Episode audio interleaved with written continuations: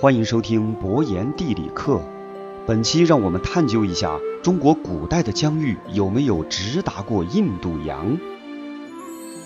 东南亚的一些国家在古典时期作为中原王朝的附属国而存在，并不新鲜。但把这种情况视为中国古代直接取得印度洋的入海口，却很难让人信服。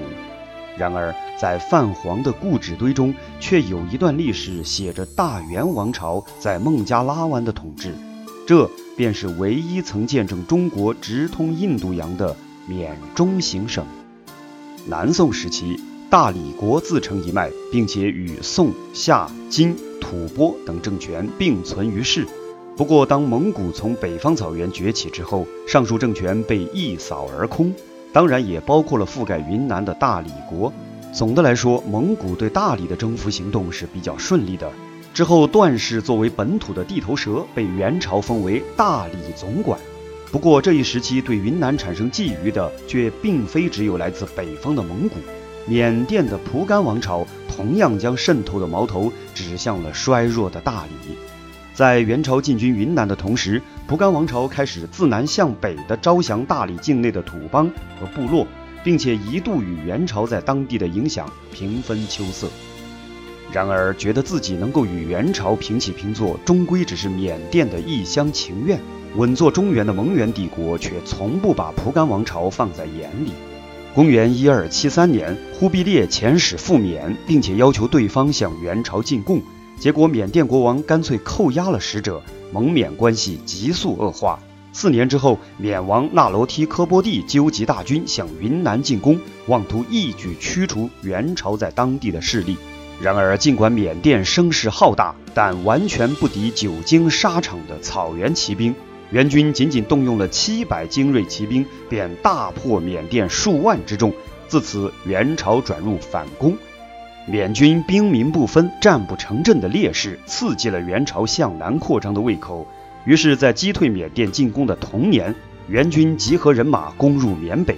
尽管一路势如破竹，但很快他们就发现，最大的敌人其实并不是缅甸的士兵，而是蚊虫、瘴气和疟疾。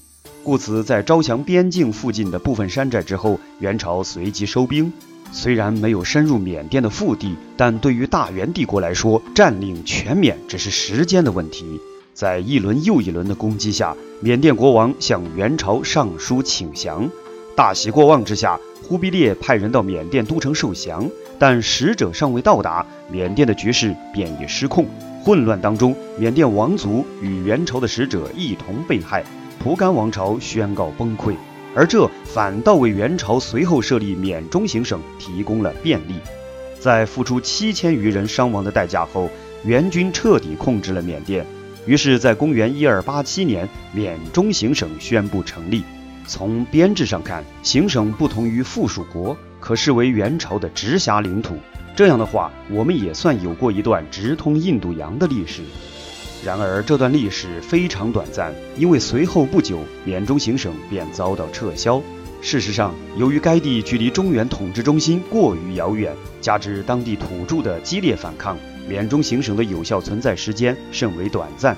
可即便如此，依然对后来大明王朝经略东南亚起到了积极的借鉴意义。从地图上看，孟加拉湾沿岸距离黄河、长江流域已经太过遥远。在古代时期，这样的管理成本显然是一个封建王朝无力承担的。因此，从公元一二九零年，缅中行省便不复存在。行省撤销之后，缅甸恢复为本土自治的形态，此后便作为云南行省下属的一个附属国而存在。明朝建立之后，继承了元朝在东南亚的统治策略。尽管后来的缅甸宣慰司、八百宣慰司等大多失去控制，但车里宣慰司却成功的留在了中华版图之内，成为今天的西双版纳。很多同学都在遗憾中国缺少了印度洋的入海口，但从历史的发展来看，这是时势与实力使然。本期博言地理课就讲到这里，感谢您的收听，我们下期再见。